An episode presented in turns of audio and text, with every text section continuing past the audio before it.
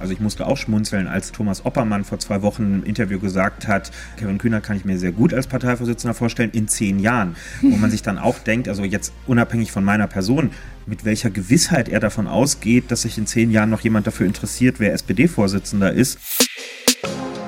Hallo, ich bin Eva Schulz und das ist Deutschland 3000. Hier verbringe ich immer so eine gute Stunde mit Menschen aus ganz verschiedenen Bereichen, irgendwo zwischen Pop und Politik. Mein Ziel ist, diesen Leuten so zu begegnen, wie ihr sie vorher noch nie gehört habt. Deutschland 3000 soll euch, mich und meine Gäste auf neue Gedanken bringen, weil man, wenn man jemand anderes kennenlernt, auch immer ein bisschen was Neues über sich selbst erfährt. In dieser Folge ist Kevin Kühner zu Gast.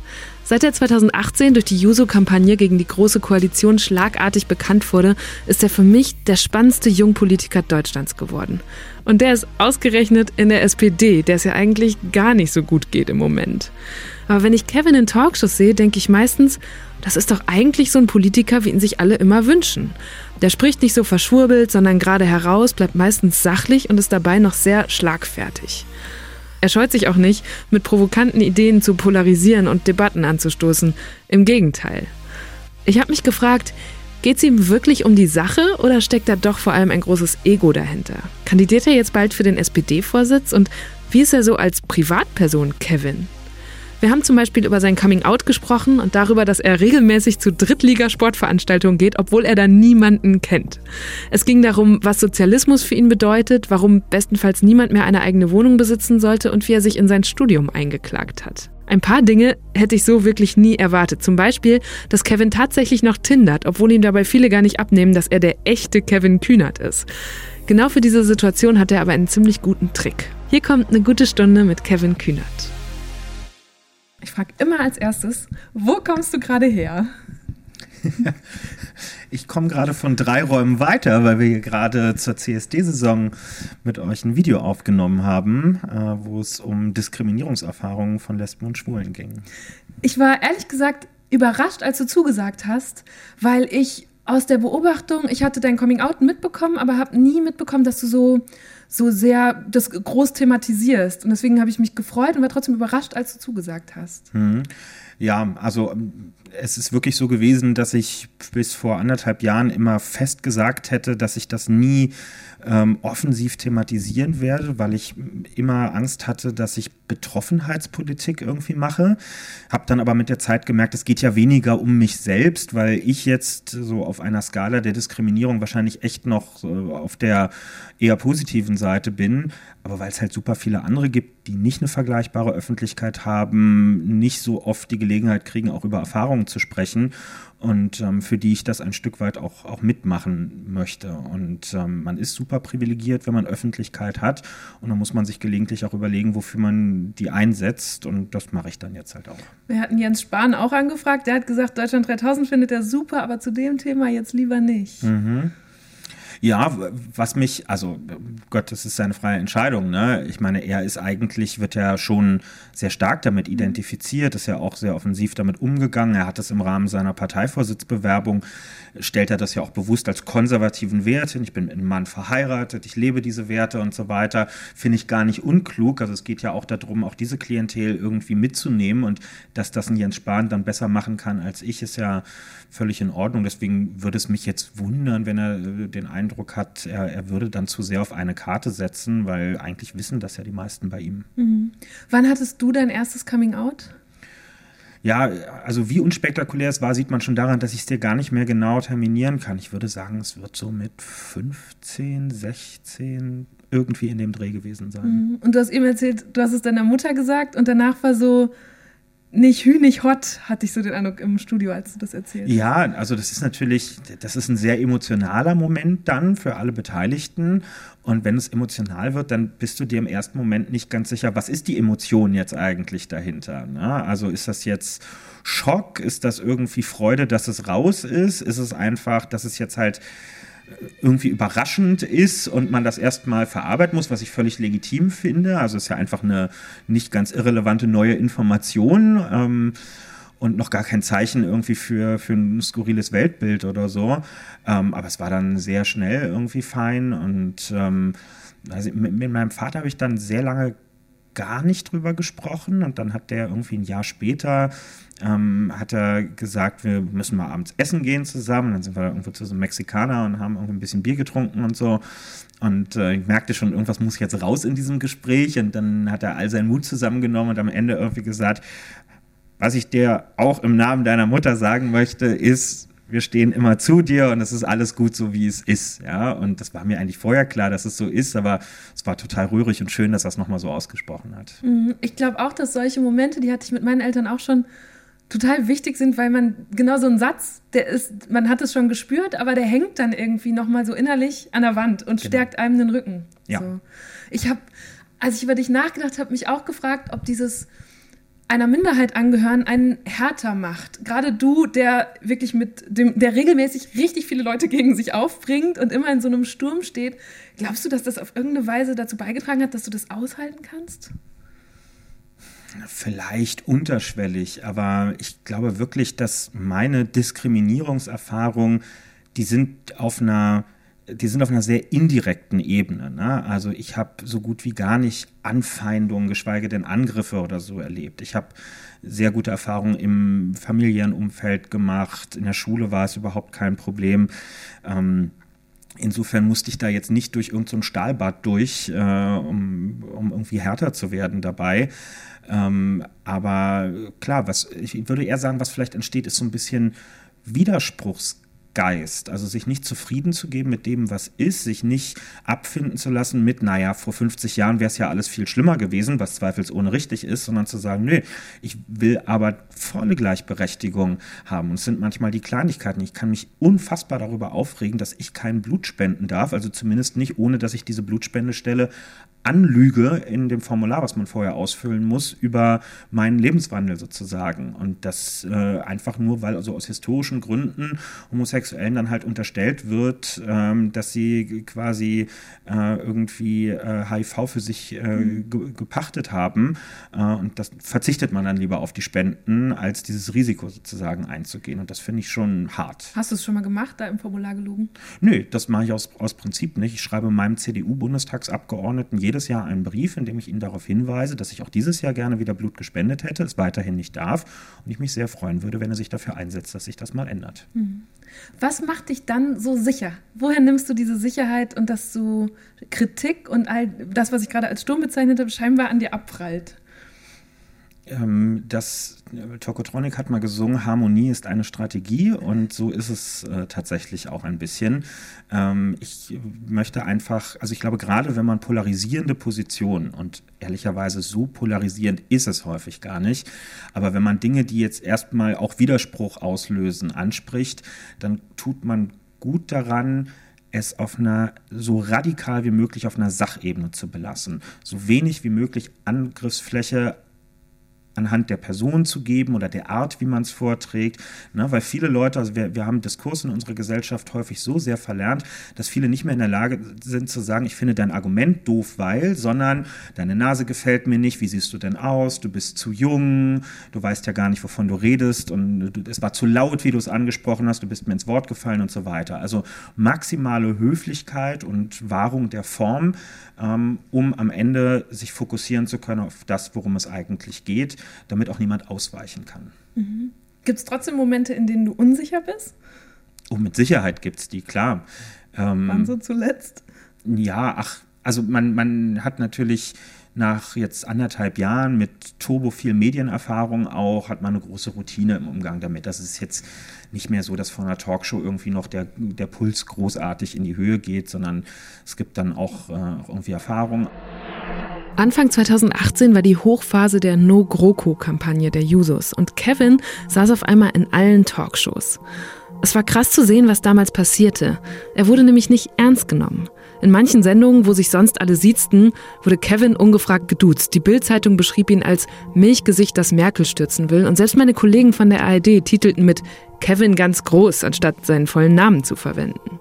Es hat einige Monate und wirklich ziemlich viele Reden, Interviews und Auftritte gedauert, aber inzwischen hat sich das geändert. Kevin wird jetzt sehr ernst genommen und ist zu einer der gefragtesten politischen Stimmen Deutschlands geworden. Kevin Kühnert. Kevin Kühnert. Kevin Kühnert, freue mich sehr. Im Moment haben wir Steueroasen mitten unter uns in Europa. Und Sie sagen ganz klar in Ihrem Wahlprogramm, dass Sie dagegen nichts tun wollen. Das ist doch absurd. So, mit so vielen Widersprüchen innerhalb von drei Minuten kann man doch nicht auftreten. Wie sind Sie denn vorbereitet Sie auf Ihren Job? Dass wir uns nicht auf ein Spiel einlassen, in dem die Konturen zwischen uns und der Union immer weniger werden. Wenn das die einzige Antwort Das ist, ist die Sie auf Herr neun Kühner. Millionen Menschen im Niedriglohnsektor in Das Deutschland haben, Sozialismus. auf den Ruf danach, dass Unternehmen nicht ordentlich Steuern zahlen, darauf, dass unsere Wirtschaftsweise die Umwelt nachhaltig zerstört. Wenn das alles ist, was Ihnen zu der Debatte einfällt, dann disqualifizieren Nein, Sie sich als Teilnehmer zu dieser politischen auch Wir haben jetzt die letzten Wochen ganz viel über das Zittern von Angela Merkel geredet und ich musste ehrlich gesagt lachen, weil ich weiß, äh, was mir schon passiert ist, wenn du in so einem dunklen äh, öffentlich-rechtlichen Studio stehst, um abends eine Live-Schalte irgendwo aus Deutschland für die Tagesthemen oder so zu machen und dann zugeschaltet wirst, dann wirst du zehn Minuten vorher auf so ein kleines Holzpodest gestellt und dann stehst du da wie bestellt und nicht abgeholt, verkabelt, kannst da nicht mehr weg stehst da so zehn Minuten, ohne dich zu bewegen auf deinen Beinen. Und dann ist mir halt auch passiert, dass während des Interviews so das rechte Bein angefangen hat, wie blöde zu zittern. Und dann redest du und gleichzeitig denkst du, Scheiße, kriegt das jetzt jemand mit? Sieht man das jetzt? Ganz unangenehme Situation, aber irgendwie auch ganz, ganz menschlicher Reflex. Was du gerade noch gesagt hast mit dem Polarisieren, ich kann mir auch vorstellen, dass du gerne als, wenn du sagst, die Leute empfinden es als polarisierender, als du das meinst, es gibt, glaube ich, auch eine große Sehnsucht danach, oder? Danach, dass jemand so polarisiert in dieser Sachlichkeit und mal wieder so Ideen oben reinwirft, die, auf die sich dann alle stürzen können. Ja, ähm, das auf jeden Fall. Und ich freue mich am meisten, wenn mir Leute schreiben, das kommt relativ häufig vor, und sagen, wissen Sie, Herr Kühnert, ich stimme mit vielen von dem, was Sie sagen, nicht überein, aber ich finde es toll, dass es Sie gibt, weil Sie die Debatte anregen und weil Sie mich dazu auch herausfordern, über meinen Standpunkt nachzudenken, ob der eigentlich richtig ist, ob das wirklich alles alternativlos ist oder ob man es nicht ganz anders ähm, machen könnte. Ich bin vor ein paar Wochen mit Philipp Amthor in so einem äh, Format äh, zusammen gewesen, wo wir sehr ausführlich geredet haben und wir mussten uns ein paar Mal in der Sendung zu so Fragen mit Ja, Nein ähm, positionieren. Und ähm, dann kam irgendwie die Frage, ist der Kapitalismus alternativlos?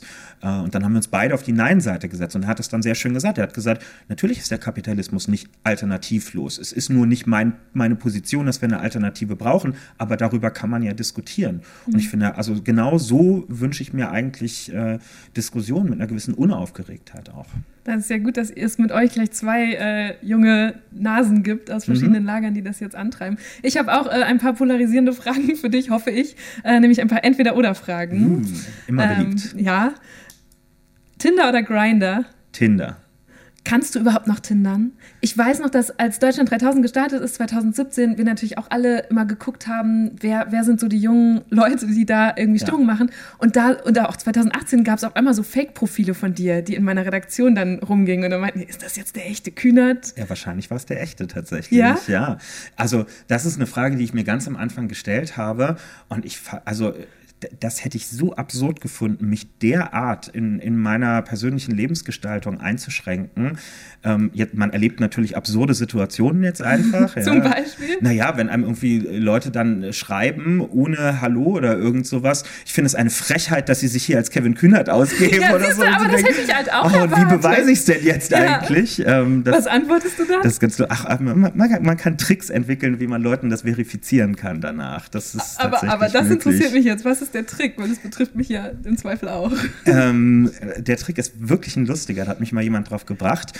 Und zwar, du musst etwas nehmen, wo nur du Zugriff drauf hast. In meinem Fall ist das mein Twitter-Account. Ja. Und äh, der Code sozusagen, an dem man sich verifiziert, ist, hey, guck mal auf meinen Twitter-Account, ich hänge mal für die nächsten fünf Minuten einen Punkt an meinen Namen hinten dran, weil das kann ja nur ich machen, das hat ja kein anderer Okay. Zugriff da drauf. So, und dann guckt er sich das an und sieht, ah, cool, Punkt da ist der echte. Das heißt, wenn ich das nächste Mal gerade einen Punkt spotte auf deinem Twitter-Profil, bist du wieder am Flirten. Ganz genau. Okay. ähm, was ist reizvoller als Zuschauer vor Ort? Handball oder Fußball? Ich bin Handballer von Hause aus und wenn ich mich für eine Sportart entscheiden müsste, wäre es immer Handball. Und beim Fußball FC Bayern oder Tennis Berlin? Tennis Borussia, Okay. Ja, ich weiß, es ist eine Entweder-Oder-Frage, aber ich bin, äh, ich bin durch und durch Fußballfan, aber ich habe irgendwann mal entschieden, meine Sympathie auf insgesamt drei Vereine aufzuteilen und äh, die haben einen gleichberechtigten Platz in meinem Herzen. Okay, aber jeder bekommt bei mir nur einen Joker und es kommen noch ein paar Entweder-Oder-Fragen. Das ist in Ordnung, ich habe den jetzt genommen. Jetzt. Genau. Welche Hausarbeit findest du nerviger, bügeln oder Fenster putzen? Äh, bügeln, deswegen mache ich es nicht. Wenn man als Kunde ein Problem mit einem Unternehmen hat, lieber schriftlich beschweren oder die Hotline anrufen? lieber die Hotline anrufen, da warten lustige Leute. Martin Schulz oder Olaf Scholz? Äh, Martin Schulz. Und Martin Schulz oder Martin Sonneborn? Auch Martin Schulz. Roland Kaiser oder Rex Gildo? Roland Kaiser. In aller Freundschaft oder für alle Fälle Stefanie? In aller Freundschaft. TKK Und zwar die jungen Ärzte. Warum? Du guckst auch das alles, oder? Nicht so oft, wie ich es gerne tun würde, aber ich habe ein Fable für ARD-Vorabendserien. Ich bin, das ist mein Ritual mit meiner Mutter immer äh, zusammen gewesen. Ich bin groß geworden mit äh, Marienhof und verbotene mhm. Liebe in der ARD. Das war halt so dieser ganze Schnulz, der da immer am Vorabend lief. Und ähm, ja, heute bin ich dann, wenn ich mal was gucke, das ist immer so mein, mein Badewannenritual. Wenn ich mal wirklich Zeit habe und mich irgendwie entspannt da reinlege, dann gucke ich mir eine Folge in aller Freundschaft an. Und kommst du dann noch gut mit? Ist das nicht auch so eine Story, wo man dann immer schon ein paar Affären verpasst hat, wenn man ein paar Wochen ja, irgendwelche Kongresse ja, organisiert hat und so? Die sind ja so angelegt, diese Serien, du kommst ja sofort okay. wieder rein. Ja? Du antizipierst dir dann, was ist dazwischen wohl passiert und es fehlen in der Regel keine Puzzleteile, die du brauchst, um das nachvollziehen zu können. okay, sehr verlässliche Methode dann. TKKG oder drei Fragezeichen? Drei Fragezeichen. Was ist schlimmer, wenn du eine Rede hältst? Ein Hust oder ein Lachanfall? Lachanfälle sind nicht schlimm, insofern ist es der Hustanfall. Nie wieder rauchen oder nie wieder Kaffee? Boah, ist das schwierig. Beides wäre eine extreme Herausforderung.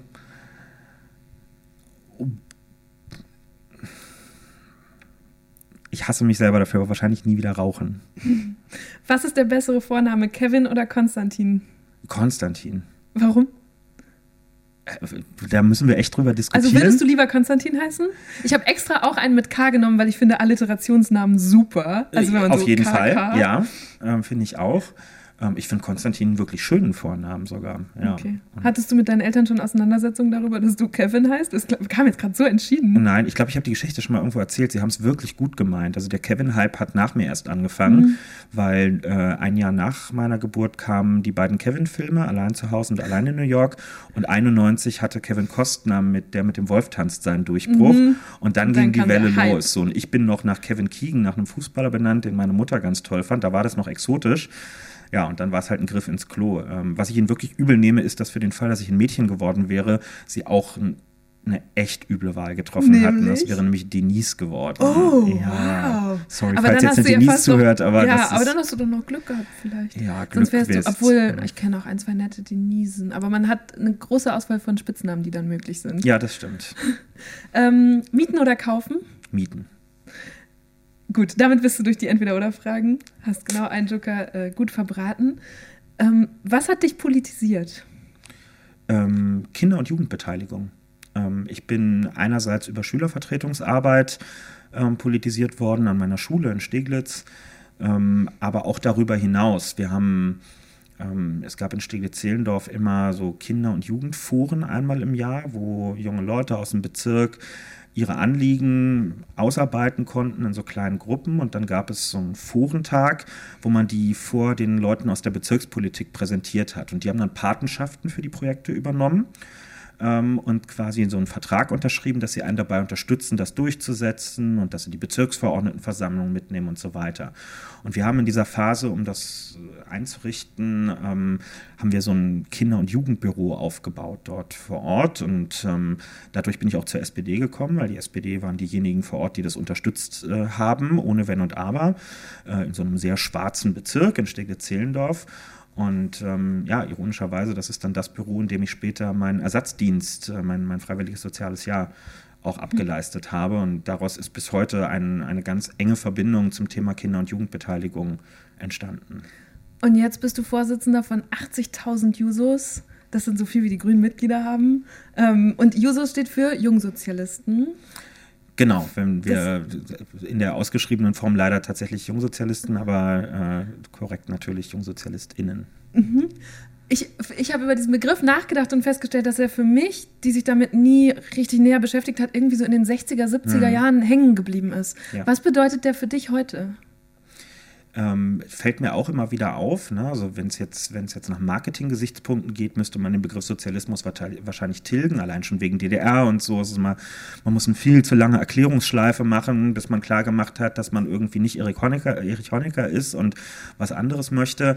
Aber ich bin nicht bereit, mich von einem Begriff, den diese Leute missbraucht haben äh, und ja nicht erfunden haben, sondern wir haben sehr, sehr rührige, gute Leute mal erfunden, ähm, bin ich bereit, mich von diesem Begriff äh, zu verabschieden. Und es ist mir wichtig, damit auch zum Ausdruck zu bringen, mir geht es nicht irgendwie um soziale Marktwirtschaft oder so, ne? das System, wie es ist, nur halt mit 2,50 Euro mehr Mindestlohn oder so am Ende, sondern mir geht es schon zum Ausdruck zu bringen, wir sind nicht einverstanden mit einer kapitalistisch organisierten Gesellschaft. Das ist auch nichts Revolutionäres, weil in unser Grundgesetz sieht keine bestimmte Wirtschaftsordnung vor. Sie sieht sehr wohl vor, dass wir Demokratie haben und dass die Würde des Menschen unantastbar ist, äh, aber äh, da steht nicht drin, die Würde der Kapitaleigentümer ist unantastbar so. Und ähm, das muss man dann schon auch in einer gewissen Deutlichkeit zum Ausdruck bringen und dafür macht man es am besten mit einem Begriff, der auch äh, aufregt und Aufmerksamkeit erzeugt. Okay, aber wofür steht dieser Begriff? In ein bis zwei Sätzen? Wenn man es in a nutshell wirklich runterbrechen will, ähm, dann kommt es historisch eben daher, ähm, dass äh, in der Hand von wenigen Leuten die sogenannten Produktionsmittel immer waren und bis heute sind, also die Fabriken und äh, die ähm, Patente und heute vielleicht die Algorithmen und anderes. Ähm, und dass dadurch die Leute, die die eigentliche Arbeit leisten, die Wertschöpfung erzeugen, die Werte schaffen, ähm, von ihrer eigenen Arbeit nur sehr bedingt profitieren und andere völlig überdurchschnittlich. Und dass diese Entfremdung äh, von der Arbeit, dieser Widerspruch zwischen dem Kapital auf der einen Seite und der Arbeit auf der anderen Seite, dass das eigentlich das Urproblem ähm, unseres Wirtschaftens ist und für Ungleichheit und, und ungleiche Lebensverhältnisse sorgt. Das heißt, dein Ziel wäre, den Kapitalismus abzuschaffen und durch Sozialismus zu ersetzen? Ja, das ist jetzt natürlich sehr holzschnittartig, ne? weil da gibt es jetzt nicht den Knopf, auf den man drücken kann und das ist auch nicht, äh, es gibt auch nicht die Gebrauchsanweisung in drei Schritten zum Sozialismus und dann ist das alles geschafft. Und ähm, es gibt, also ich kann auch niemandem ein Bild vom Sozialismus aufmalen. Ne? Die sozialistische Gesellschaft ist nicht beschreibbar. Sie ist beschreibbar vielleicht in Werten und Haltungen und Maximen, nach mhm. denen man handelt. Aber ich, also beim Sozialismus gilt so ein bisschen, der Weg ist das Ziel. So, ich sehe, sehe Sozialismus als ein stetiges Handeln auf demokratischer Grundlage nach bestimmten Leitbildern von Gleichheit der Menschen, von Solidarität, von dem Anspruch, ähm, dass Profitmaximierung nicht im Mittelpunkt stehen sollte. Ähm, und das ist so ein bisschen wie die Möhre, die man dem Esel vor die Nase hält. Er wird sie wahrscheinlich nie zu beißen kriegen, aber dadurch, dass man sie hinhält, läuft er in die richtige Richtung. Und so ist das in der Politik ja auch. Aber es klingt für mich auch ein bisschen so, als wäre das dann vermeintlich so Phrasen, in die man auch sehr viele politische Ideen packen könnte. Also was wäre denn was, was konkret in meinem Leben anders wäre in dem Moment, wo wir ein sozialistisches Land wären, so wie du es dir vorstellst?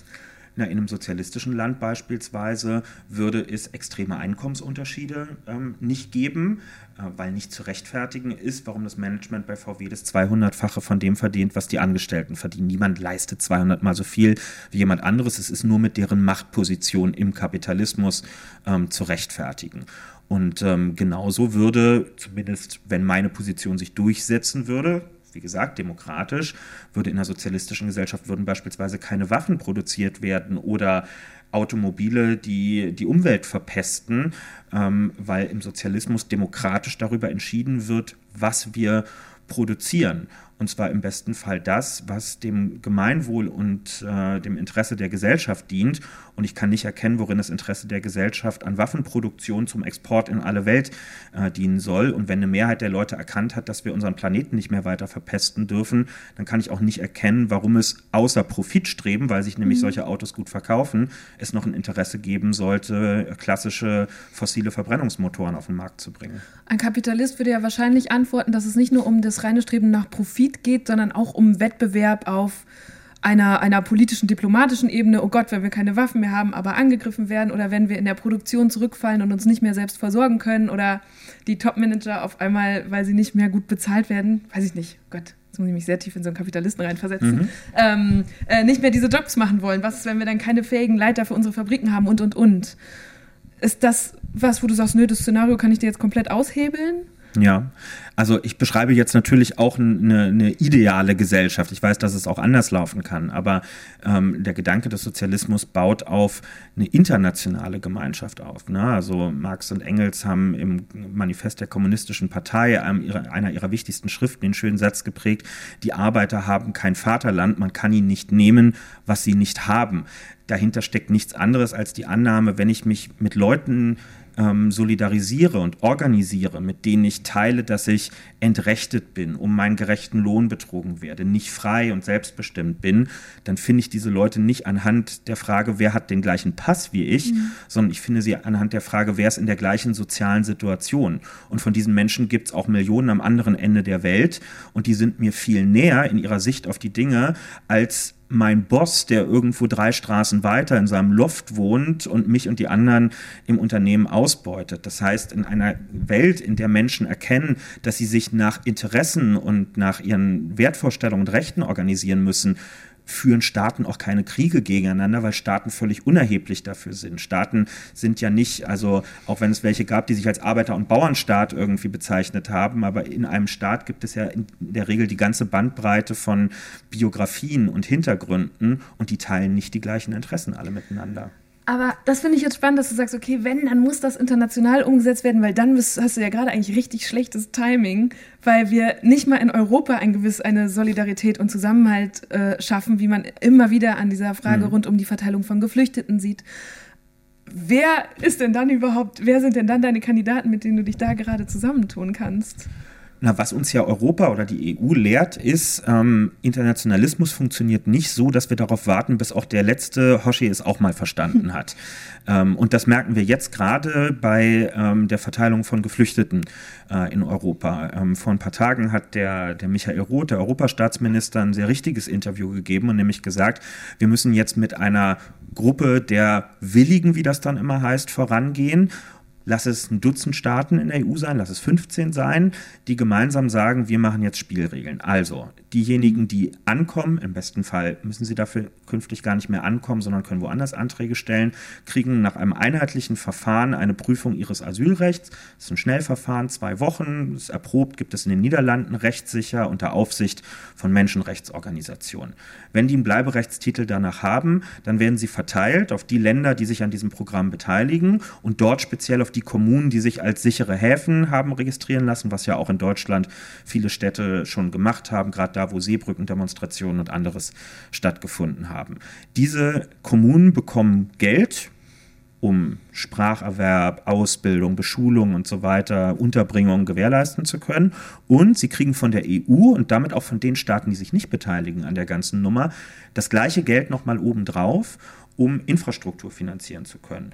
Straßen sanieren, Schulen ausbauen, Schwimmbäder offen halten und so weiter, damit wir nämlich rauskommen aus dieser äh, Verhetzungserzählung von den, von den Rechten, die einem mhm. immer sagen, weil die Flüchtlinge kommen, fährt der Bus seltener und können eure Kinder nicht mehr in die Sporthalle gehen und so weiter, hinzu wer europäische Werte wirklich mit Leben füllt und das nicht nur in Sonntagsreden betont, sondern es echt macht und sich verantwortlich fühlt, ähm, der hat am Ende was davon. Und zwar alle, die da vor Ort leben und nicht nur die, die dazukommen. Und das finde ich, äh, ist, glaube ich, eine Botschaft, wenn man das umsetzen würde, dem könnten sich die anderen kaum verweigern. Also ich stelle mir vor, wie Kommunen in Polen oder Ungarn, die zum Teil ja heute auch schon, also Städte wie Warschau oder so, rufen ja danach, aufnehmen zu dürfen. Die größten Städte in Polen haben eine gemeinsame Erklärung abgegeben. Die stehen doch als erstes bei ihrer nationalen Regierung auf der Matte und sagen, warum dürfen wir eigentlich nicht von diesem Kommunalförderprogramm der EU profitieren, was uns massiv helfen würde, nur weil ihr hier so eine ideologisch bornierte Position äh, einnehmt. Also das würde, glaube ich, spannende Dynamiken ergeben geben. Trotzdem frage ich mich, ob, also ich verstehe total den Wert davon, ähm, solche, ich sag mal, großen Ideen, abstrakteren Gedanken, wie wir eben gesagt haben, oben in eine Gesellschaft reinzuschmeißen und dann gucken, was sie damit macht. Ähm, aber wenn du jetzt gewählt würdest und so sehr dafür stehst, du könntest es ja vermutlich nicht einlösen.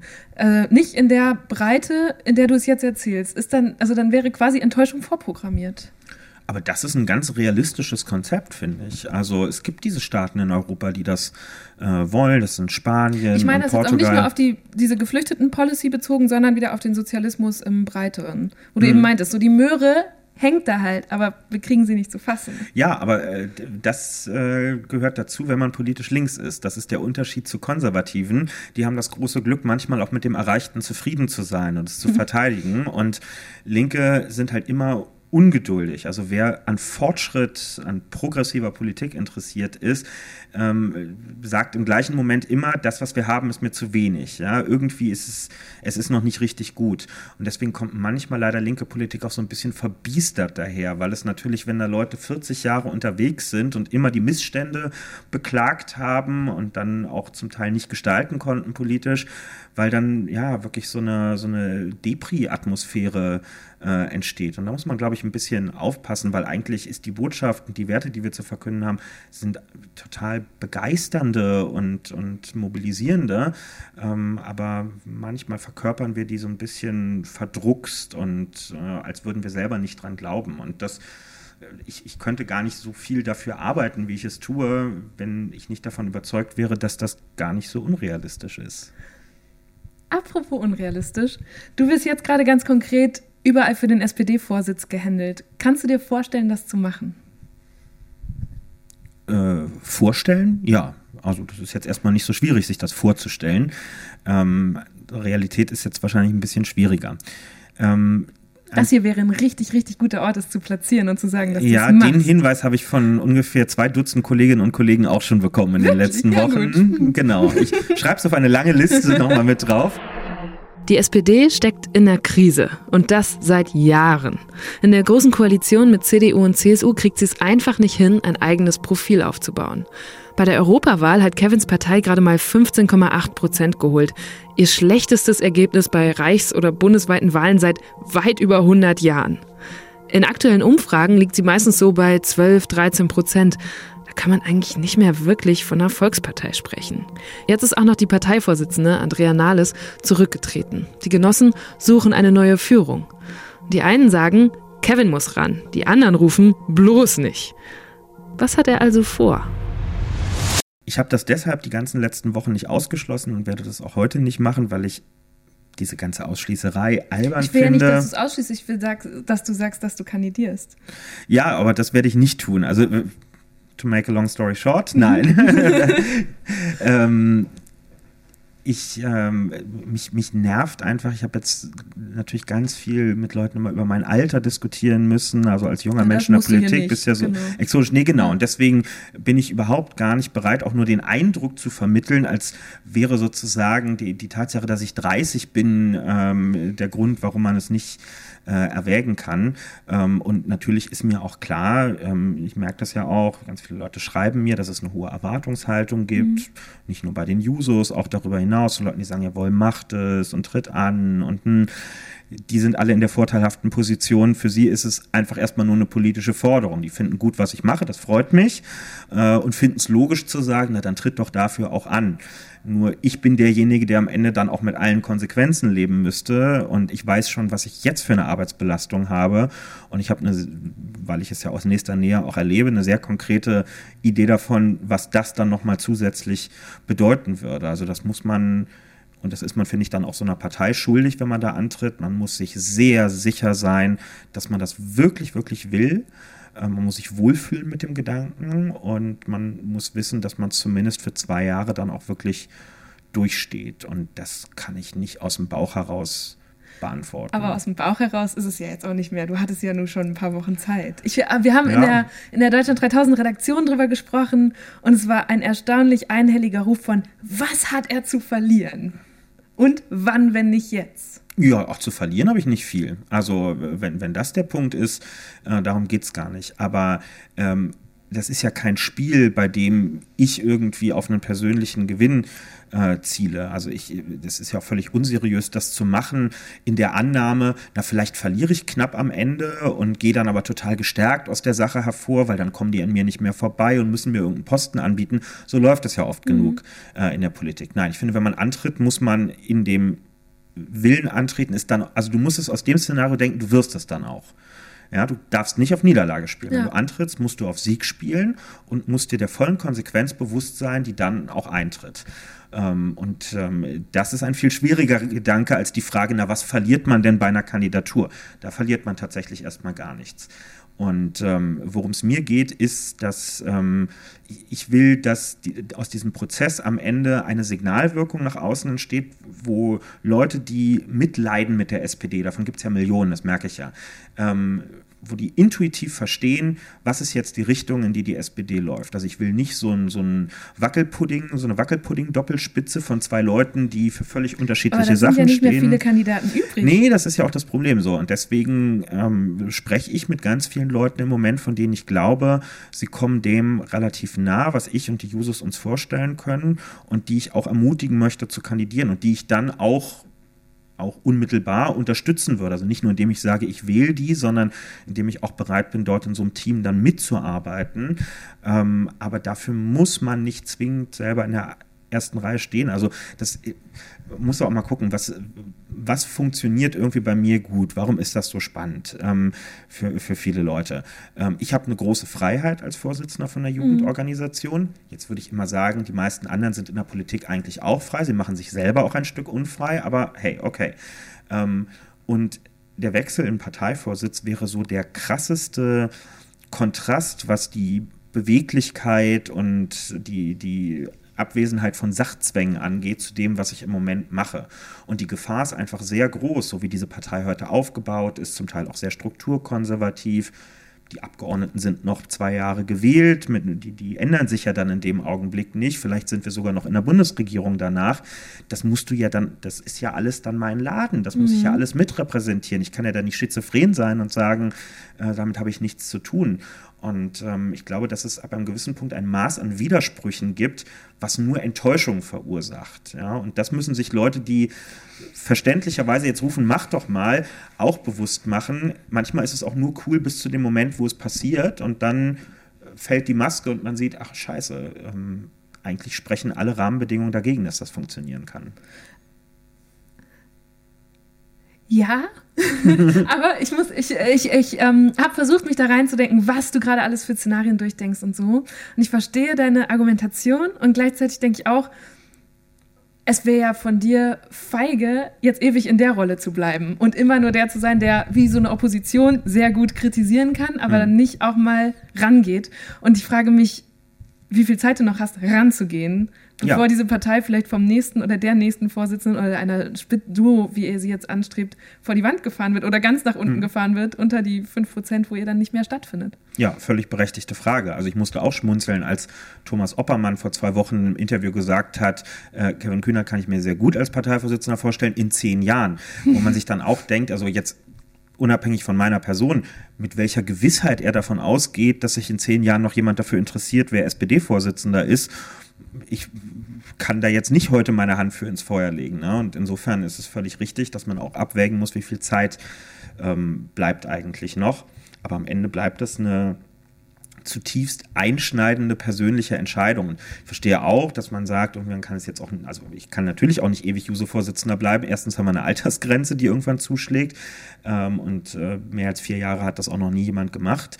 Ähm, aber ich nehme mir schon auch raus, daran zu erinnern, dass ich gerade anderthalb Jahre im Amt bin. Ich weiß, dass es manchen schon wie eine Ewigkeit vorkommt.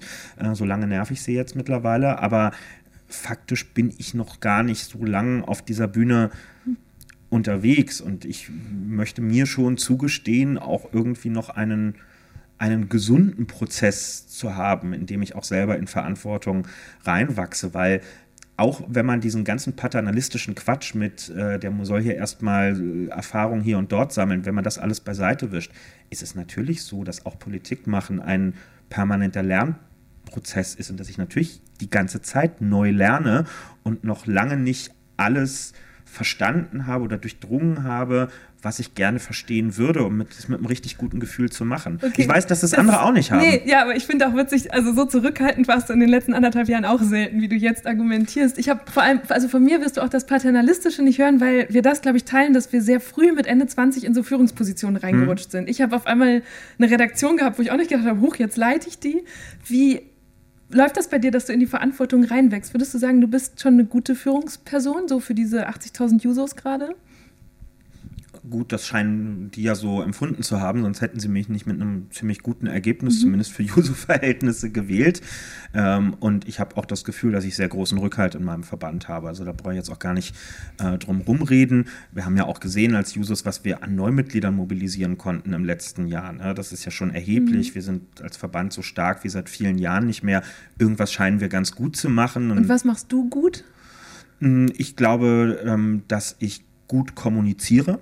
Ähm, das ist zumindest ein Feedback, was ich viel bekomme. Also, dass Leute verstehen, was ich sage, weil ich versuche, viel in Beispielen und in Bildern äh, zu sprechen, Politik irgendwie nicht so verschwurbelt, sondern möglichst konkret rüberzubringen, weil ich versuche, mich wenig an Konventionen und Erwartungen äh, zu orientieren und ähm, lieber mal ein direktes Wort zu sagen, aber eben ohne es krawallig oder so als Agent Provocateur äh, zu machen.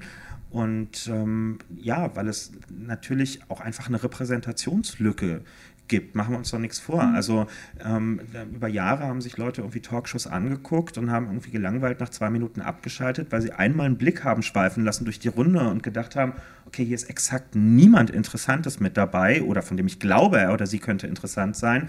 Also was soll's? Und jetzt haben wir, das ist ja nicht nur meine Rolle, sondern das ist eine generelle Entwicklung, plötzlich ein totales Aufkommen von jungen Leuten. Ja. Ob das Philipp Amthor ist, die kann man dann alle im Einzelnen ja. doof oder, oder Riso, schlecht oder finden. Luisa Neubauer. Luisa Neubauer, genau. Ja. So kaum eine Talkshow kommt aus ohne diese Leute. Die ganzen Podcasts und so sind alle voll damit. Also es, es, es ich glaube, gerade junge Menschen in der Gesellschaft, das war wie so ein Schwamm zuletzt, der war super trocken und jetzt wird gierig alles aufgesogen, mhm. ähm, was man als Orientierung auch nehmen kann. Und ähm, ja, da bin ich dann wohl auch ein Teil von.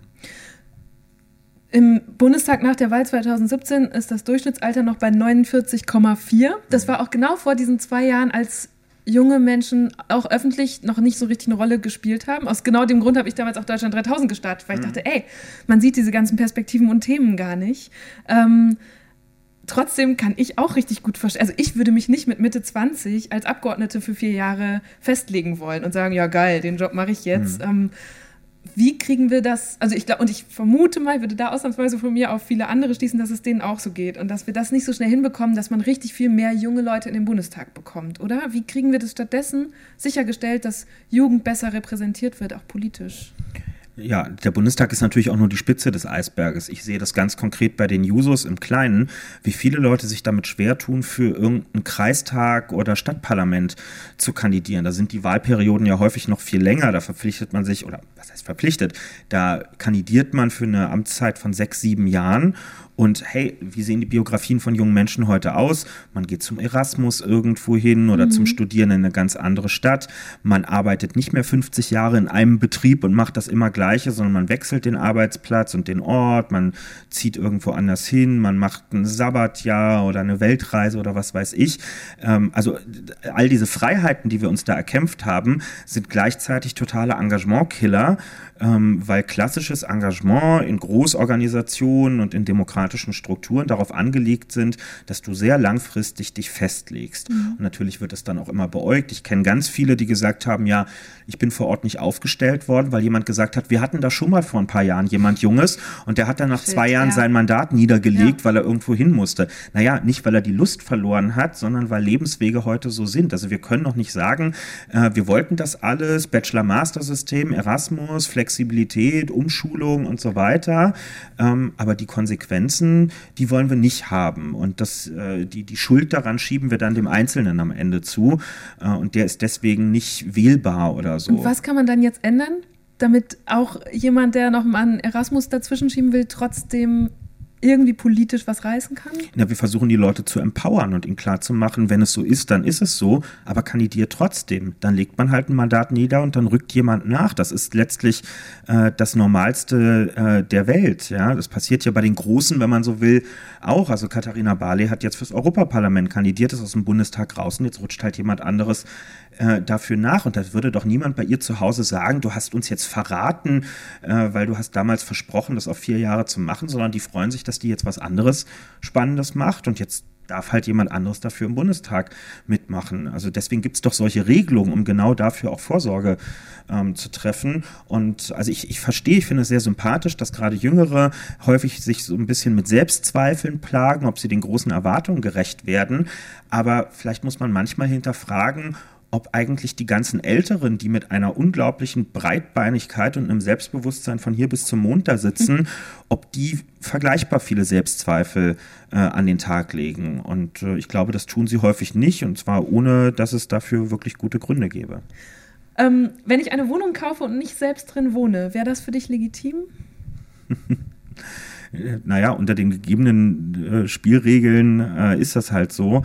Äh, ich, ich verstehe wichtig, wenn man die gegebenen Spielregeln betrachtet, ist, dass es ja häufig nicht gemacht wird, weil die Leute damit, äh, weil die Spaß daran haben, Vermieter zu sein. Im Gegenteil, wenige Eigentumswohnungen zu besitzen ist total stressig, ähm, weil man als Kleinvermieter unglaublich viel Verwaltungs- und Papierkram hat und dafür relativ wenig Ertrag. Warum machen das viele heute? Weil es für sie Altersvorsorge bedeutet und weil sie gerade mit der gesetzlichen Rente oder wenn Sie zum Beispiel kleine Selbstständige sind, die für das Alter selber vorsorgen müssen, Schwierigkeiten haben und es ihnen eine Form von Sicherheit ähm, gibt. Ne? Also die Frage spielt ja an auf das Zeitinterview, in dem ich gesagt habe, in einer idealen Gesellschaft besitzt jeder nur den Wohnraum äh, oder bewohnt den Wohnraum, den er selbst braucht und nicht mehr den von anderen, weil was anderes kann die mhm. Konsequenz sein, wenn wir sagen, Wohnen ist keine Ware, sondern ist Daseinsvorsorge, schützt die Existenz von Menschen.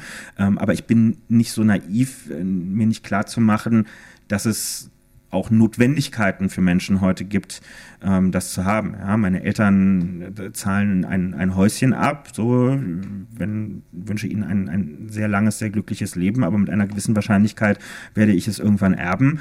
Äh, und natürlich ist das irgendwie merkt man dann auch, dass das natürlich ein, ein beruhigendes ja. Gefühl ist, ja. äh, zu wissen, dass das so kommt. Aber wäre es nicht viel beruhigender zu wissen, dass man ein, ein Zusammenleben organisiert hat, in dem Menschen nicht Altersarmut fürchten müssen und nicht äh, sich vom Mund irgendwie eine, eine klobige Eigentumswohnung absparen müssen, um diesem Unsicherheitsgefühl entgehen zu können, wo man ja auch dazu sagen muss, viele Leute haben mit ihren niedrigen Einkommen auch schlicht und ergreifend gar nicht die Möglichkeit dazu, das tun zu können und gucken ganz schön blöd aus der Wäsche. Könntest du dieses Haus ruhigen Gewissens erben nach den ähm, Gedanken und Ideen, wie du sie jetzt verbreitest? Oder würde das dem auch schon widersprechen? Naja, es wäre ja nur eine Wohneinheit und es wäre dann, wenn ich mich dazu entscheiden würde, der Wohnraum, den ich selber bewohnen würde. Insofern mhm. würde ich meine Maßgabe schon äh, auch erfüllen. Ich würde mir daneben keine andere äh, Wohnung leisten. Aber ich kann mir, also das ist halt irgendwie auch Berliner Stadtrand und äh, so schnell will ich da wahrscheinlich auch nicht wieder hin. Und ich bin auch, ich bin wirklich gerne Mieter äh, muss ich sagen. Und ich bin auch einfach, also ich bin Minimalist, was Wohnen angeht. Ich finde die Vorstellung einer Fünfzimmer-Altbauwohnung mit Stuck an der Decke, wo irgendwie Leute feuchte Augen kriegen, fasziniert mich überhaupt nicht. Im Gegenteil, ich denke dann immer nur, was da alles zu putzen ist und so und finde das ganz schlimm abschreckend. Also ich würde am liebsten in einer anderthalb oder zwei Zimmer Wohnung irgendwo sehr funktional, möglichst zentral wohnen und äh, wenig äh, Aufsehen um, um diese Wohnung machen. Sein Interview in der Zeit, das Kevin eben schon kurz erwähnt hat, hat tatsächlich eine Riesendebatte ausgelöst. Unter anderem ging es da auch um seine Idee, große Unternehmen wie BMW zu kollektivieren. Dieser sozialistische Vorstoß hat für so viel Wirbel gesorgt, dass sogar die beiden Großaktionäre von BMW, das Geschwisterpaar Susanne Klatten und Stefan Quandt, sich offenbar genötigt sahen, Stellung zu beziehen. Die halten sich nämlich normalerweise ziemlich bedeckt, gaben dann aber wenig später ein ausführliches Interview in einem Wirtschaftsmagazin. Ich habe Kevin ein Zitat von Ihnen mitgebracht. Ob er das erkennt? Würdest du dieser Aussage zustimmen? Das ist jetzt ein Zitat. Ich finde, gerecht ist, wenn jeder nach seinen Fähigkeiten Chancen wahrnehmen und sein ganzes Potenzial entwickeln kann. Und wenn man das aktiv wahrnimmt, dann können viele Menschen sehr weit kommen.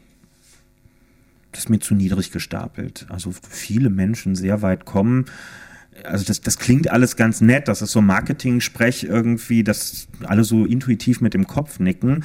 Aber wie war der Anfang nach den Fähigkeiten, nach ihren Fähigkeiten genau. Chancen bekommen? Ich finde, gerecht ist, wenn jeder nach seinen Fähigkeiten Chancen wahrnehmen und sein ganzes Potenzial entwickeln kann.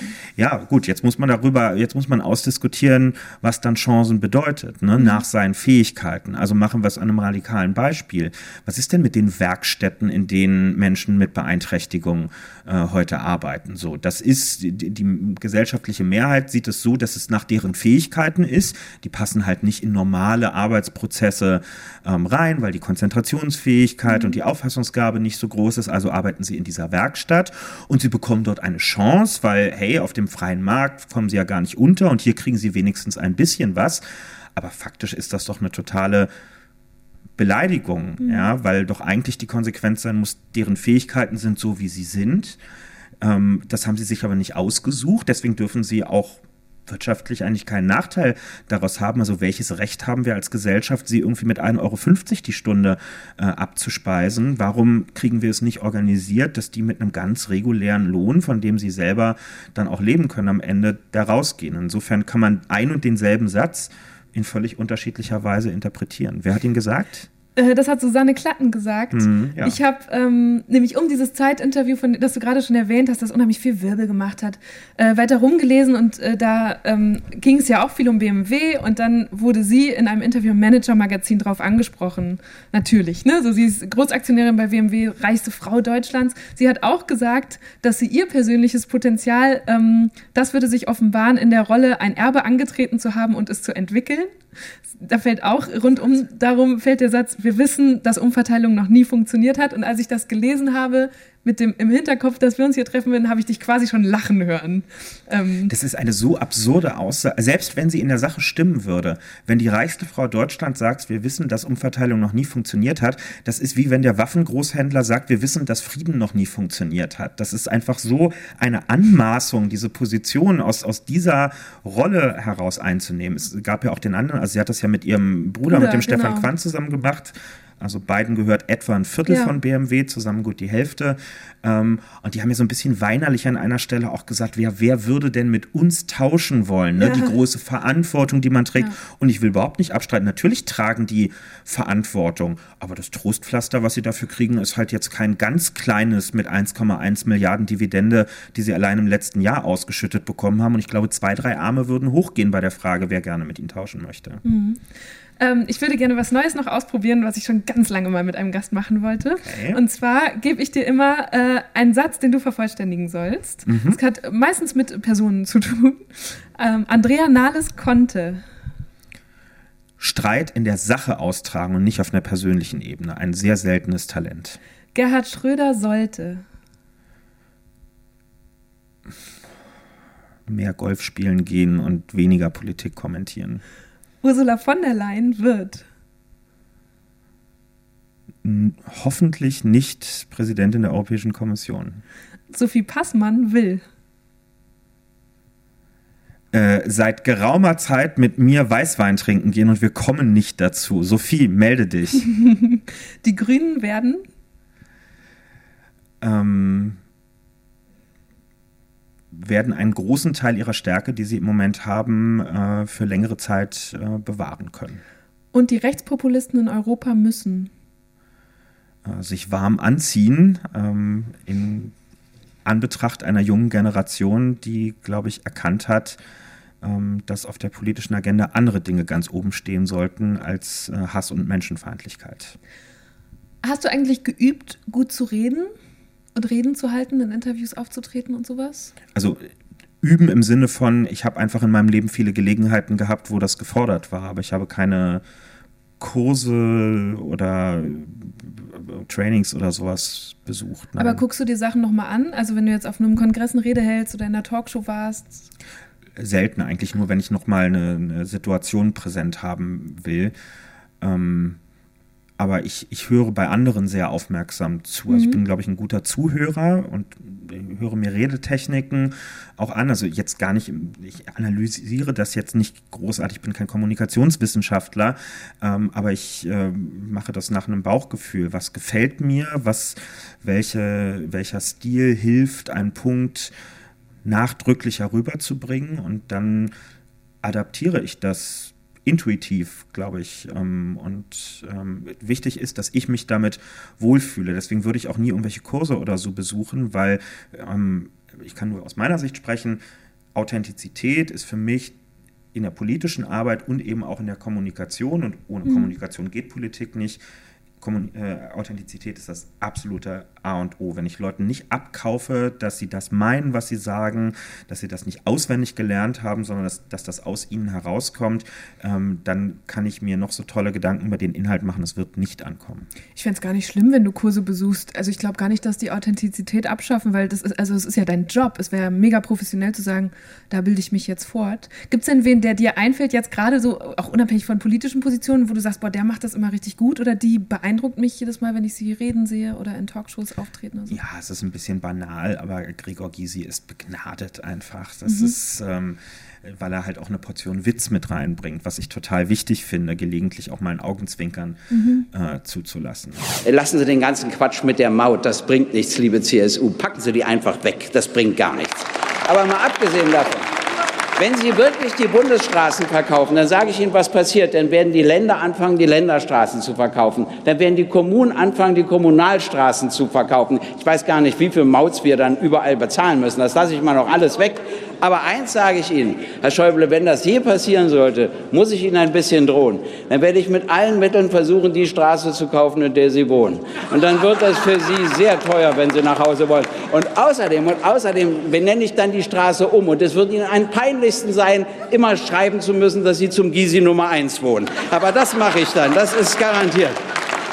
Habeck ist auch total stark in seiner Authentizität, aber es ist mir immer ein Hauch zu melancholisch. Also ich frage mich immer so, wann, wann bricht denn jetzt irgendwie diese, dieser Panzer mal äh, auf und so hin und wieder mal so einen Zwinkermoment zu haben, finde ich ganz wichtig. Mhm.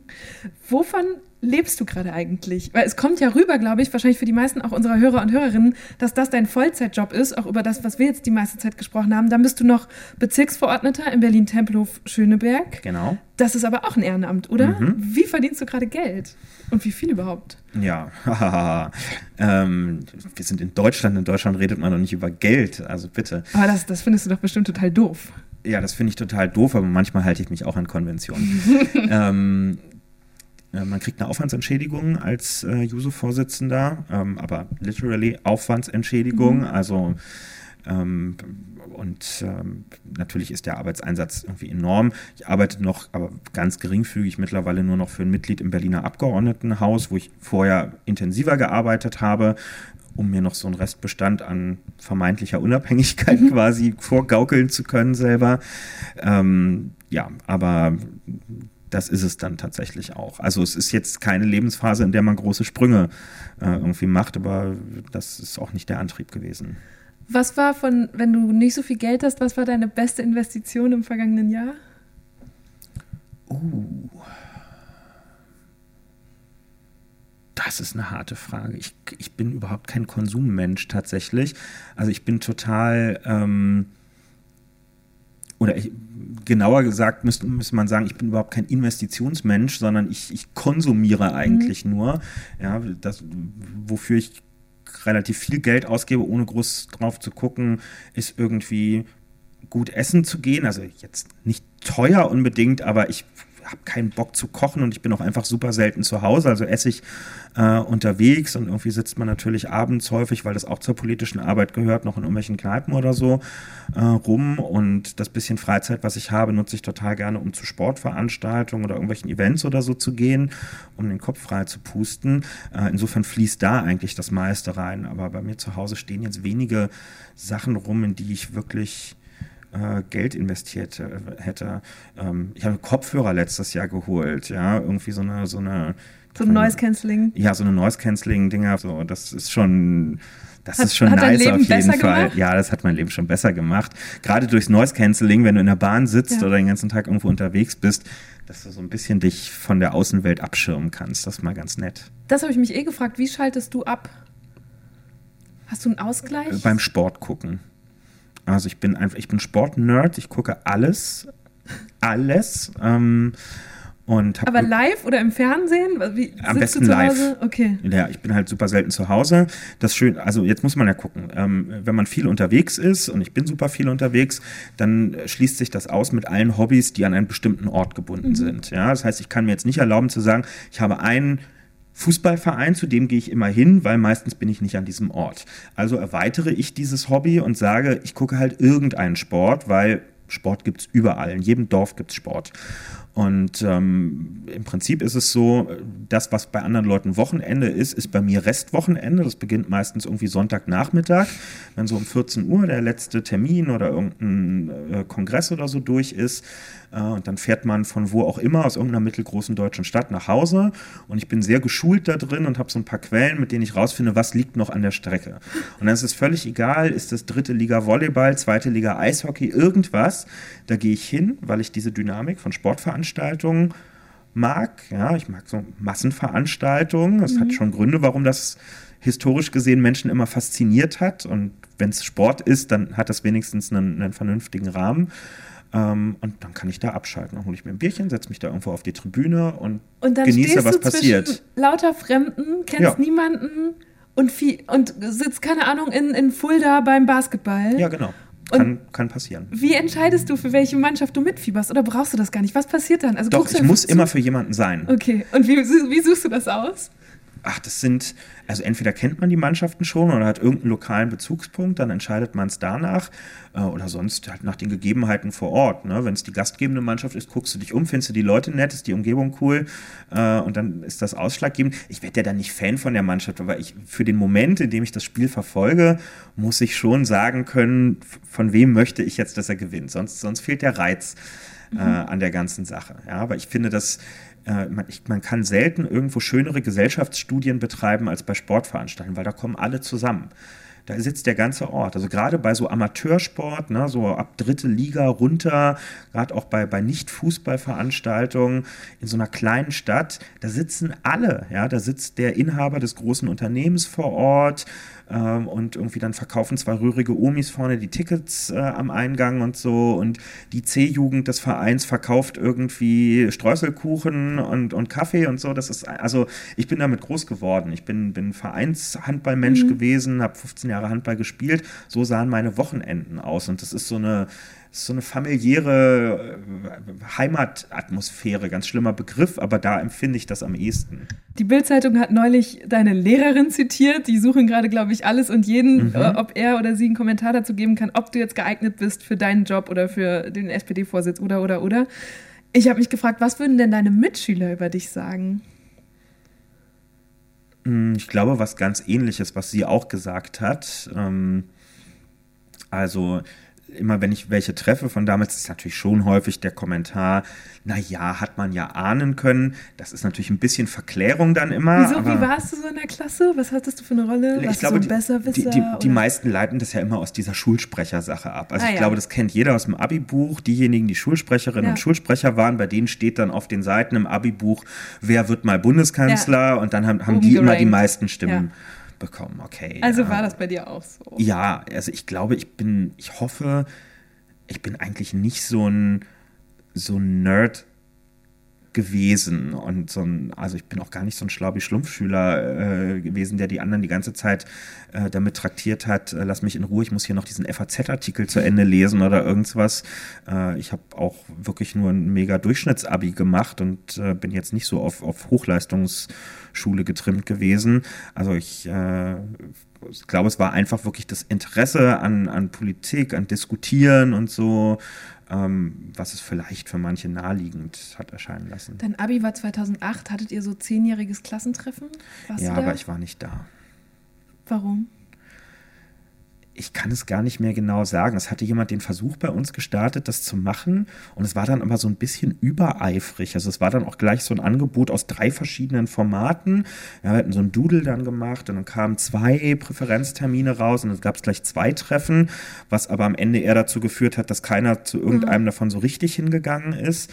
Also ich das war gut gemeint, aber glaube ich too much einfach. Hätte man einfach gesagt, lass uns irgendwo in der Nähe unserer alten Schule in der Kneipe treffen, wären relativ viele und ich wahrscheinlich auch da gewesen, aber so ein, so ein komisches Sit-in auf dem Tempelhofer Feld fand ich jetzt auch strange. danach hast du angefangen zu studieren. Alle reden darüber, dass du es abgebrochen hast. Das ist mir völlig egal. Ich fand spannend, dass du dich eingeklagt hast in dein Studium. Ja. Warum?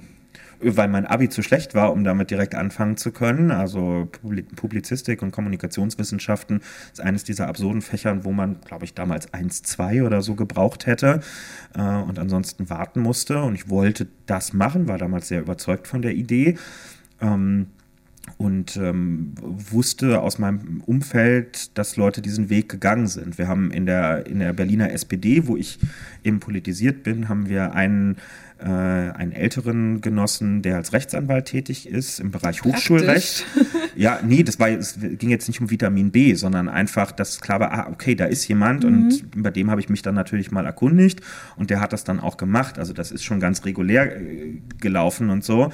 Ähm, aber der hat mir das dann halt erklärt und gesagt, naja, die Hochschulen kriegen eine bestimmte Zuweisung an Geld und Räumen und so weiter und dann bemisst sich danach, wie viele Plätze sie zur Verfügung stellen. Aber in der Regel rechnen sie die Platzzahlen ein bisschen kleiner, damit sie Spielraum haben. Und wenn dann jemand klagt, das nennt sich Kapazitätsklage mhm. dann auch, äh, dann, dann klagt man quasi und unterstellt der Hochschule für das, was ihr habt an Ressourcen, bietet ihr zu wenig an.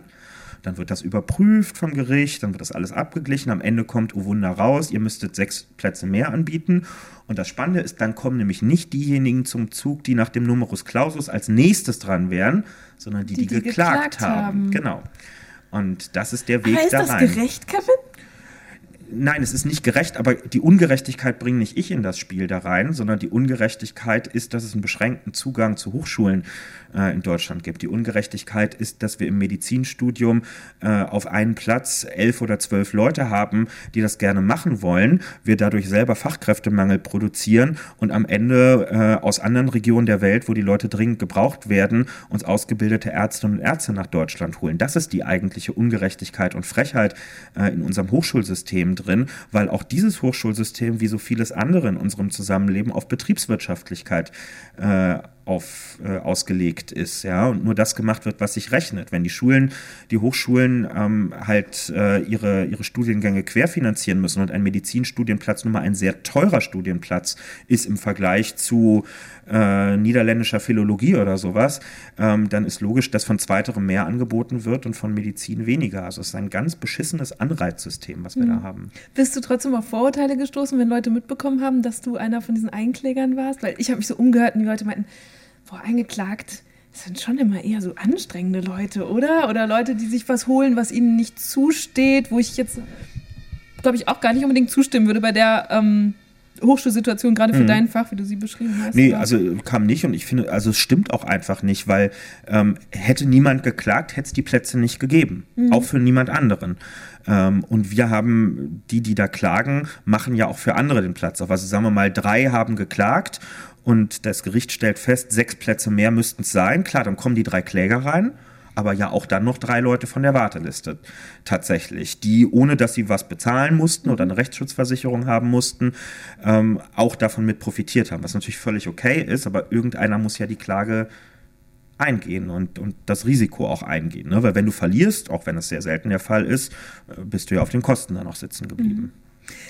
Eine Kritik, die immer kommt, ist, du hättest ja gar nicht genug Erfahrung, nie einen richtigen Job gehabt. Ähm, und ich habe mich gefragt, ob es vielleicht auch das ist, was ein, nee, nicht, dass ein Job einen zu einem Wischiwaschi-Politiker werden lässt, aber ob du besser abstrakt und theoretisch auf Politik gucken kannst, weil du noch nicht in der Arbeitswelt warst. So richtig. Also ich finde dreieinhalb Jahre Callcenter einen ziemlich krassen Job, ehrlich gesagt. Ne? Mir hat das Spaß gemacht und das ist eine, eine prägende Erfahrung auf jeden Fall gewesen. Und ähm, also ich, ich will mich nicht selber verteidigen. Das müssen im Zweifel dann auch andere machen. Aber ich wundere mich manchmal, wie oberflächlich da geguckt wird. Wir haben mhm. ganz tolle Leute, ich nenne jetzt bewusst keine Namen in der Politik, die haben irgendwie ein Studium zu Ende gebracht und haben dann wenige Monate in ihrem erlernten Job gearbeitet und sind dann mit Mitte, Ende 20 das erste Mal im Bundestag gewählt worden und bis heute darin. Aus guten Gründen. In der Regel sind das die, die auch immer in ihrem Wahlkreis direkt gewählt wurden, also jegliche Legitimation dort zu sitzen. Aber bei denen würde nie jemand argumentieren, dass es ihnen an Berufserfahrung fehlt, obwohl sie objektiv viel weniger davon haben, als ich sie jetzt gesammelt habe. Ich finanziere mein Leben, seit ich Abi gemacht habe, äh, selber. Ich habe immer mein eigenes Geld äh, in dieser Zeit verdient, ähm, über einen Zeitraum von, von über zehn Jahren jetzt mittlerweile. Ähm, also ich glaube, es hängt viel, in, gerade in Deutschland, an diesem Zertifikat. Ja, mit Erfahrung ist meistens nicht die tatsächliche Berufserfahrung oder die Frage, was hast du eigentlich erlebt in deinem Leben? Was, durch was musstest du dich durchkämpfen? Hattest du einen goldenen Löffel im Mund oder musstest, musstest du dir auch was erkämpfen? Dass das zurücktritt hinter die Frage, hast du irgendeinen so Schein gemacht und kannst den mhm. vorweisen?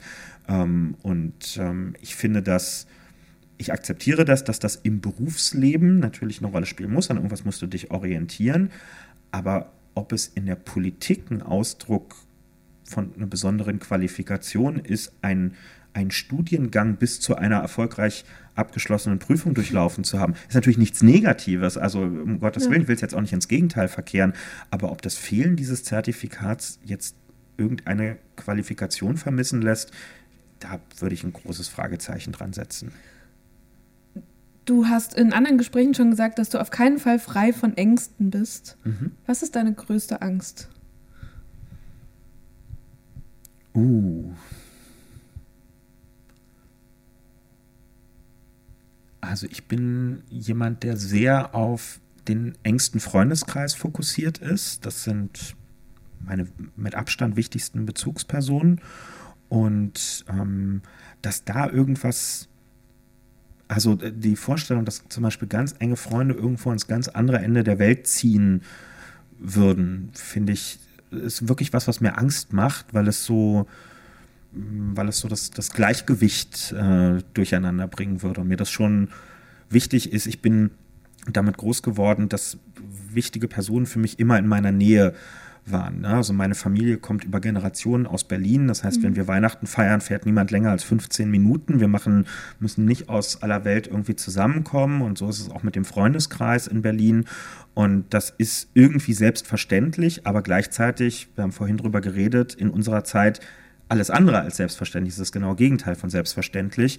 Und ähm, ja, das, das beschäftigt mich schon manchmal, die Frage. Kannst du in deinem Job und dem Lebenswandel, wie er gerade ist, du hast gerade gesagt, dein Wochenende geht einen halben Tag, ein guter Freund sein? Ja. Wie machst du das? Also natürlich habe ich auch das Glück, dass ein großer Teil meines Freundeskreises auch politisch ist, auch bei den Jusos ist. Ich bin mein halbes Leben in diesem Verband. Das ist natürlich mhm. auch die Lebensphase, in der enge Freundschaften geschlossen werden. Und also das, ich finde es auch wirklich immer bezeichnend, wie, wie sich Politik wandelt. Wenn man Leute aus einer älteren Generation hört, die dann immer sagen, in der Politik gibt es keine Freundschaften. Was für, also bitte lasst euch diesen Schwachsinn nicht einreden, was für eine, eine fürchterlich defetistische Einstellung. Selbstverständlich gibt es das und zwar auch richtig, richtig gute und engste Freundschaften. Ähm, und, ähm, das heißt, es geht nur, weil es mit deiner Arbeit einhergeht, diese Freundschaft. Ja, oder weil, weil die also weil die Freundschaft mit der Arbeit einhergeht und die Arbeit dann aber auch mit der Freundschaft. Das ist, es sind fließende Übergänge. Ne? Wir haben ja vorhin es so ein bisschen angesprochen. Es ist ja, ich, ich mache ja nichts, also es ist ja nicht ein Job, auf den ich mich äh, in einem Bewerbungsverfahren beworben habe und dann von, von irgendeinem CEO ausgewählt worden bin, sondern ich das ist ja aus einer langjährigen, aus einem langjährigen Ehrenamt heraus und jetzt ja irgendwie auf eine sehr obskure Art auch immer noch ein Ehrenamt. Ähm, und insofern ist es auch nicht so, wenn man dann da abends um 22 Uhr noch mit mhm. Leuten in der Kneipe sitzt und noch den Tag auswertet und plant, was demnächst kommt, dass sich das immer wie Arbeit anfühlt, sondern es ist auch gleichzeitig ähm, Freizeiten. Also ich gehöre zu den ganz vielen, für die Entgrenzung zwischen Arbeit und Freizeit gelebte Realität ist. Ich kann das nicht mehr abgrenzen. Angenommen, wir könnten 100 Jahre in die Zukunft springen und da ein Geschichtsbuch aufschlagen und dann gibt es so einen Abschnitt oder vielleicht sogar ein ganzes Kapitel über dich. Was sollte die Überschrift sein, wenn du es dir wünschen kannst? Also ich möchte nicht, dass da steht, Kühnert hat irgendwas gemacht oder so weil das, das, da sind wir wieder nah an diesen Heilsbringer-Erwartungen, die es ganz häufig in der Politik gibt. Da kommt der eine und der soll das jetzt irgendwie mhm. richten. Ich lebe sehr gerne in der Demokratie. Und aber du darfst trotzdem ein persönliches Ziel haben. Ja, natürlich, aber ich habe mich bewusst dafür entschieden, in eine Partei zu gehen, weil ich glaube, dass es wichtig ist, große Organisationen, die auch Menschen repräsentieren, auf Wegen mitzunehmen. Und zwar nicht Organisationen, in denen schon alle meiner Meinung sind, dann kann ich einen Stuhlkreis zu Hause aufmachen und meine engsten Freunde einladen, sondern einen Laden, wo ich auch Leute überzeugen muss, die echt anders ticken, mhm. als das äh, bei mir der Fall ist. Also insofern, wenn da irgendwo mal drin steht, dass ich einen Beitrag dazu geleistet habe, dafür zu sorgen, dass die Sozialdemokratie es auch noch in ihr drittes Jahrhundert hineingeschafft hat und dass ihre Wertvorstellungen auch in die Zeit von Turbodigitalisierung noch transformiert und nützlich gemacht werden konnten, dann, dann wäre das irgendwie schon, schon eine ganze das Menge war ein bisschen wert. lang für eine Überschrift. Ja, vielleicht werden Bücher in Zukunft anders geschrieben, als das heute der Fall ist. Wahrscheinlich sind es auch gar keine Bücher mehr. Okay, gut, dann lasse ich dich damit jetzt noch gerade so ausweichen. Ähm, vielen, vielen Dank für das Gespräch. Ich danke dir. Das war eine gute Stunde mit Kevin Kühnert. Was ich vom Sozialismus und einigen seiner anderen Positionen halte, darüber muss ich noch weiter nachdenken. Aber so oder so hätte ich gern mehr solche Politiker und Politikerinnen. Ich nehme Kevin ab, dass es ihm nicht nur um sich selbst geht. Und ich finde, dass er durch seine Art, aber auch durch seine Themen die deutsche Politik aus ihrem typischen ollen Trott reißt und sie so bereichert. Gleichzeitig frage ich mich, ob er sich das bewahren können wird oder ob sich da noch mal vieles ändert, wenn er in ein paar Jahren Abgeordneter oder womöglich ja wirklich schon bald Parteivorsitzender wird. Was glaubt ihr? Viele von euch hatten sich ja eh gewünscht, dass ich hier bei Deutschland 3000 ruhig noch politischer werden soll. Und deshalb interessiert mich jetzt natürlich, wie euch diese Folge gefallen hat.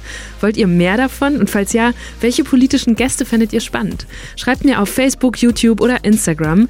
Da findet ihr übrigens auch bald das Video, in dem Kevin mitgemacht hat, wo Schwule und Lesben erzählen, was für heftige Sachen ihnen in Deutschland immer noch passieren. Ich bin Eva Schulz, das war Deutschland 3000 und ich hoffe, wir hören uns nächste Woche wieder. Bis dann. Deutschland 3000 ist ein Podcast von 1Live, Bremen Next, Das Ding, Fritz vom RBB, MDR Sputnik, Enjoy, Puls, UFM, Unser Ding und Funk.